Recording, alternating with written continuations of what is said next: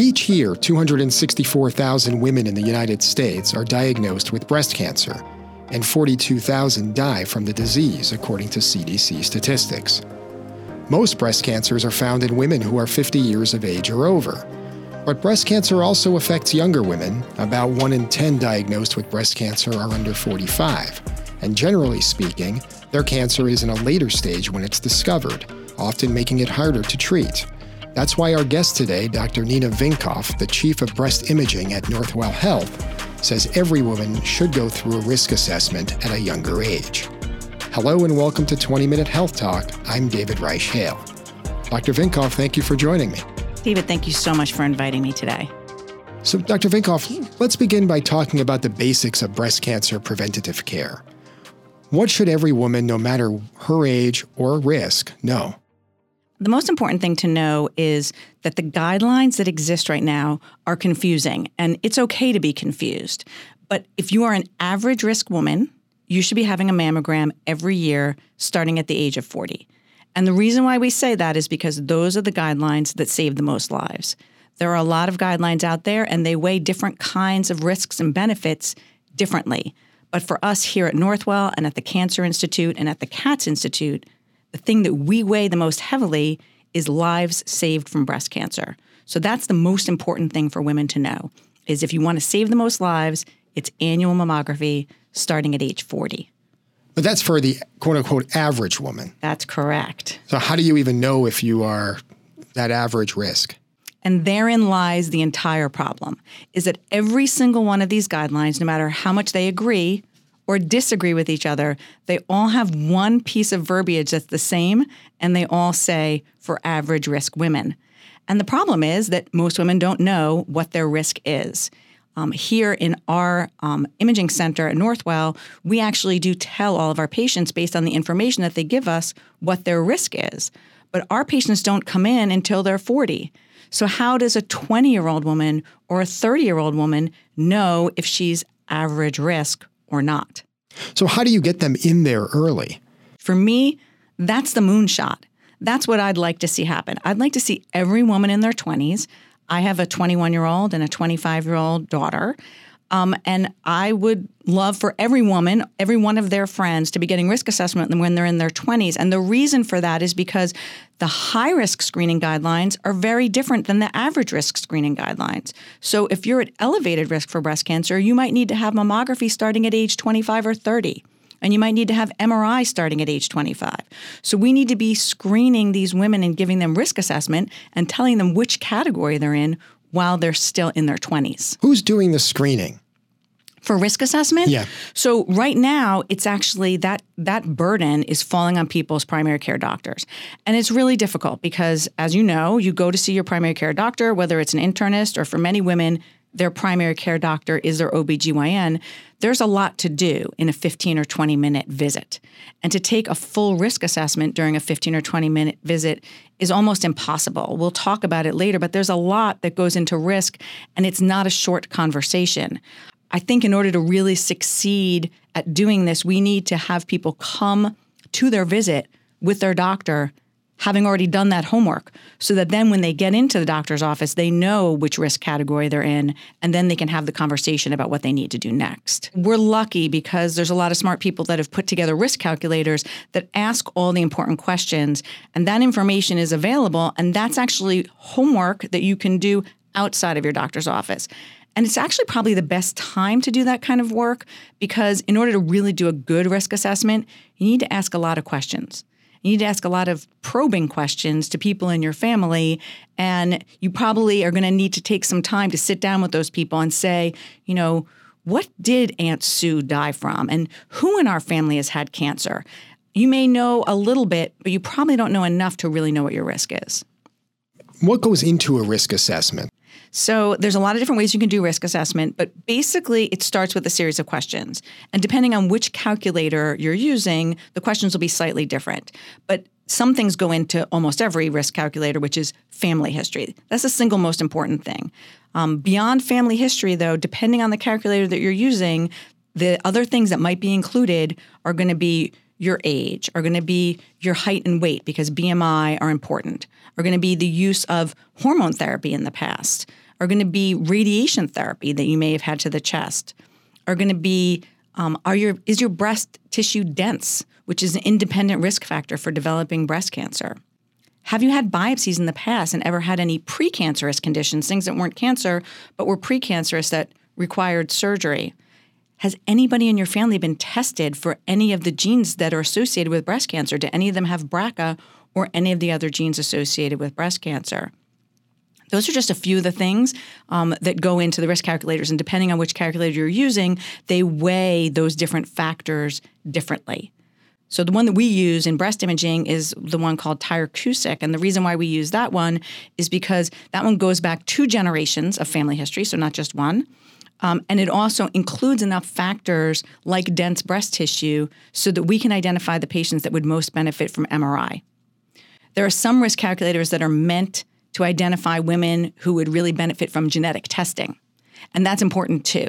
So, depending on who's doing your risk calculation, you might be using a calculator that's more geared towards might you be somebody who has BRCA, or the one that we use in breast imaging, which is geared more towards might you be somebody who needs something more than mammography starting at age 40. We can't and shouldn't offer the highest level of imaging to every single person. And we can't and shouldn't offer genetic testing to every single person. So, you know, one of the reasons why we want to do these risk assessments is to identify the people that are going to benefit from all this higher level testing. How many different types of risk assessments are there? There are so many. I think there's at least seven or eight popular ones and probably more beyond that. But all of them are going to come pretty close to putting you into the bucket that you should be in? That's correct. So there's really three buckets for us. So, unfortunately for us, we know breast cancer affects one out of every eight women. So, we're talking about 12 and a half or so percent of women are going to develop breast cancer. Um, if you're in the category of 20% um, lifetime risk of developing breast cancer, that's what we consider high.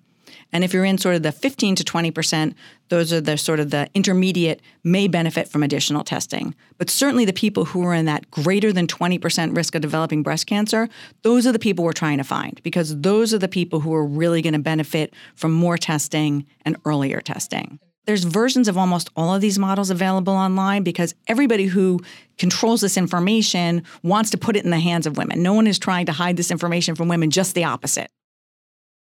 Who is at most risk for breast cancer based on these various models? And, what, and of course, what you've seen.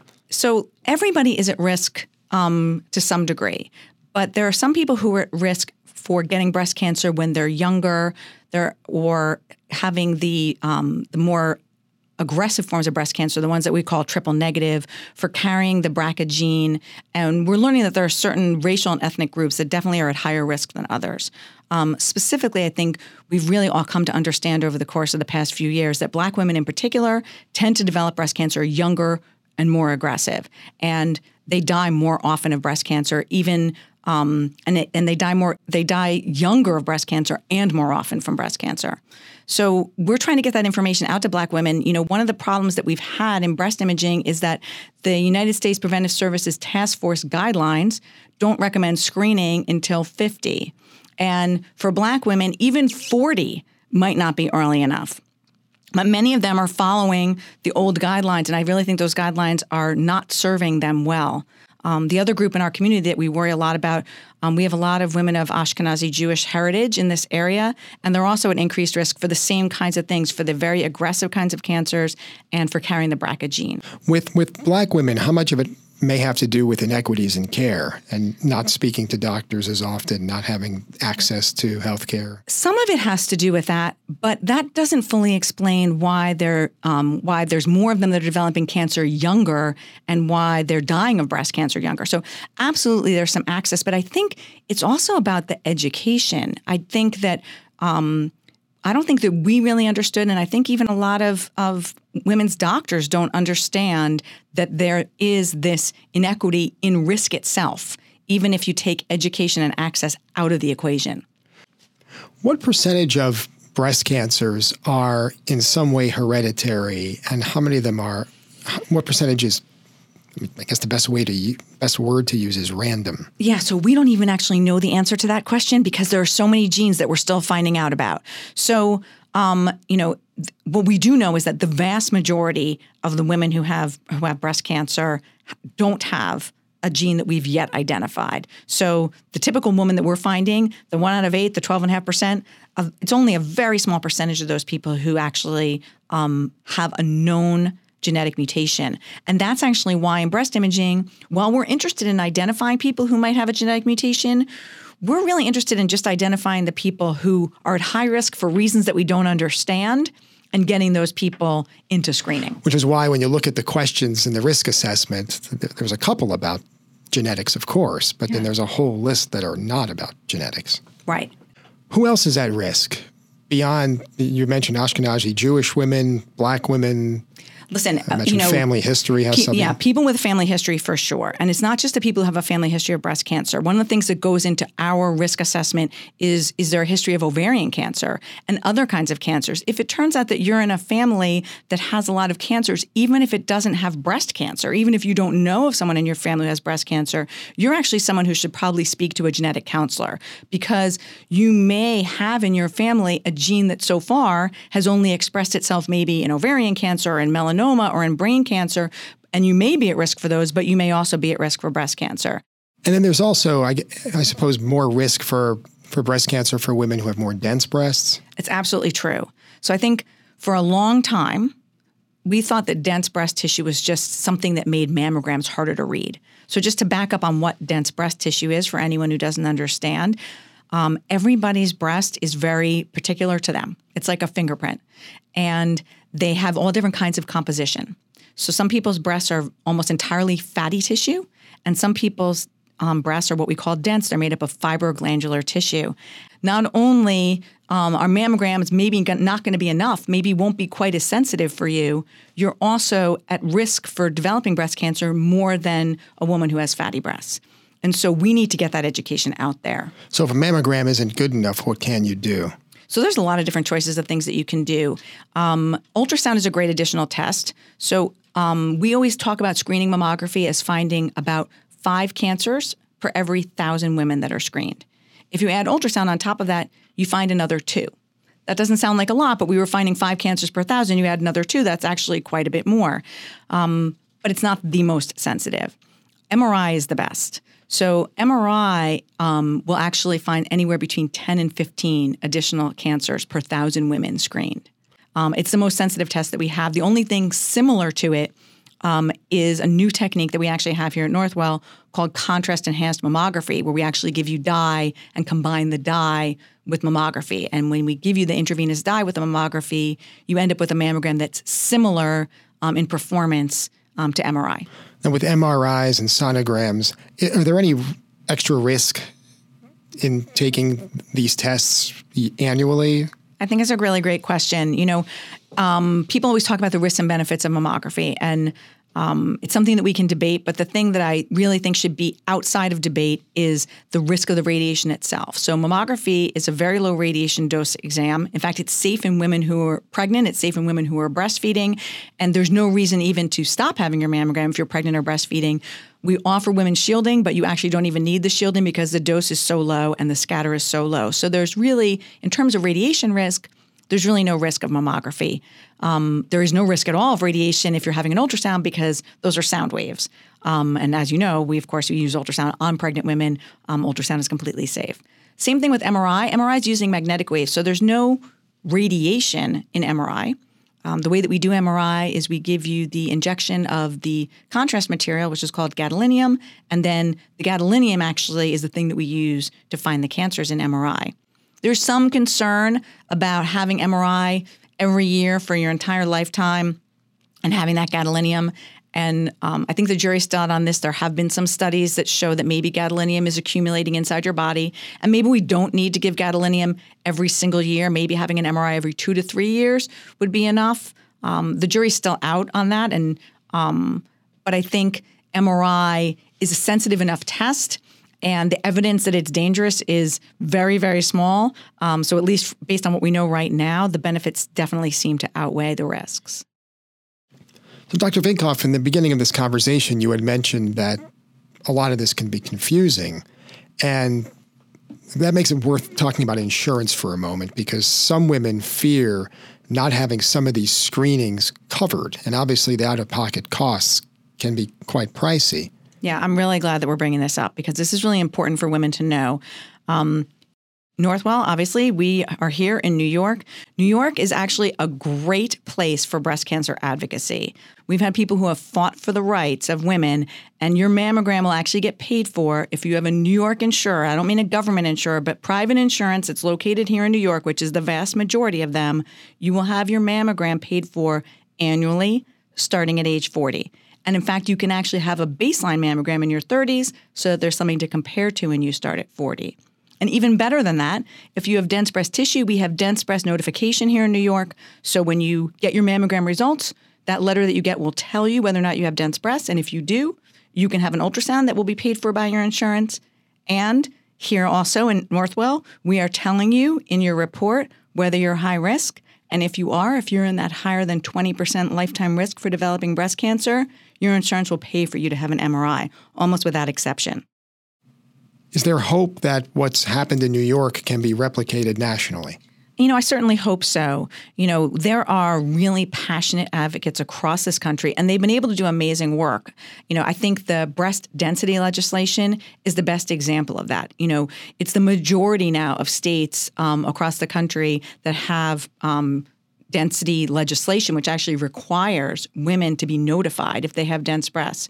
And similarly, there are advocates in every state of this country who are fighting for the rights of women to be educated and to have access to screening tests. So I think the answer is yes. We're very lucky to live in New York. There's a million reasons why I love living in New York, but the answer is yes. These fights are going on and successfully um, across this country every day. If we could shift back to risk assessment specifically for a moment. Sure. There's going to be a certain percentage of women who are going to be who are going to come in as higher risk. How do you monitor them? Because is the, at that point the general practitioner the does this study look or looks at them says okay you are you are higher risk what happens next yeah i agree so it, it's a problem because they can come and have their imaging we're pretty clear on what the imaging recommendations are. You know, if you're at increased risk, if you're in that greater than 20% lifetime risk for developing breast cancer, our recommendations are that you start having screening with MRI at the age of 25. But I think what you're alluding to here is really important. You know, someone should be managing you. That probably can't be your primary care doctor or your OBGYN. A lot of people will choose to have the person sort of overseeing their care um, to be a breast surgeon, even though they've never had breast cancer and they've never had surgery. Um, we're actually in the process of developing here at Northwell high risk clinic, which I think is going to provide that population the kind of support that they need. What they really need is someone to um, make sure that they're staying on track with their screening and then to help them with next steps in case anything is found on those screening tests. And we're going to be um, providing more of that kind of support actually within the next year. Right now, we offer navigation um, to any woman who is diagnosed with breast cancer in our system or anybody who needs breast surgery. Our navigators take over and they make everything easier for you, help you make your appointments, help you know what kinds of appointments you need. Um, but you're absolutely right that the women who haven't had cancer yet but are in that high risk group, they need navigators too, and they need support. You know, it's a lot, I think, especially for a young woman who um, not has never thought about her own mortality or having to take these kind of preventive actions um, without somebody to help support her. Um, you know, both physically and psychologically. It's also psychologically is where I was going to get to. It's extremely scary. Yeah. I mean, the word cancer scares everybody. And for someone who doesn't have cancer yet to be told, hey, you don't have it, but you should worry about it for this reason, there's this sort of natural pulling back. I agree. And I think, you know, um, while we manage cancer out of the Cancer Institute, I think what we're talking about right now is something that's more along the, the lines of wellness, right? I think um, there's a lot to be afraid of um, when women think about breast cancer, right? I mean, there's this month, I'm wearing pink, we're all wearing pink, there's so much awareness, but we don't talk about enough is all the great optimistic things. And not only that, what we haven't talked about at all is the treatment keeps getting better. We have so many options. We have personalized treatment now that's actually based on the genetic makeup of the cancer that you have. So some people think there's been breast cancer in my family and I know what that's about. You don't, because the breast cancers that we're diagnosing now, we understand them so much better and we can treat them so much better. And there's so much to be optimistic about, but you just have to be willing to take some control over your own life. Not, a lot of this is not happening yet. When a woman in, in her mid 20s is going to her annual physical, this conversation doesn't necessarily take place. So, how can a woman be her best advocate to make sure that this conversation does take place? I think you cannot walk into your doctor's office assuming that they're going to do all the work for you. So I really think that you need to be an advocate for yourself. I think, you know, we're coming up to the holidays. We're all going to be seeing our families at, at Thanksgiving and whatever other holidays that we celebrate. And I think it's a really good time to try to collect that information. Really, only one person in the family needs to do it, but somebody needs to do it and then share it with everybody. Um, and then you can go online. You can look up these risk calculators. You can ask yourself these questions and even try to do the calculation yourself. And that way, when you walk into your 15 or 20 minute visit with your doctor, you're prepared to say, I think I'm in this high risk category. Um, maybe I need imaging, or I think I might actually be at risk for carrying one of the breast cancer genes. Could I go and see a genetic counselor and see whether or not you know I would be appropriate for testing? I, taking the initial steps out of the office will allow you to have a much more productive conversation in the office. Dr. Vincoff, thanks so much for joining. Absolutely. Thank you so much for having me. Um, this was a pleasure. Let's do this some other time of the year that's not in October so we can remind people about breast cancer screening, maybe in March or April or something I, th- like I think that's a deal. All right. Sounds Great. good. Thank you. Take care.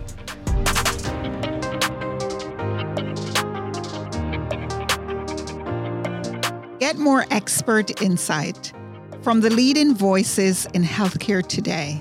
You can subscribe to 20 Minute Health Talk wherever podcasts are available.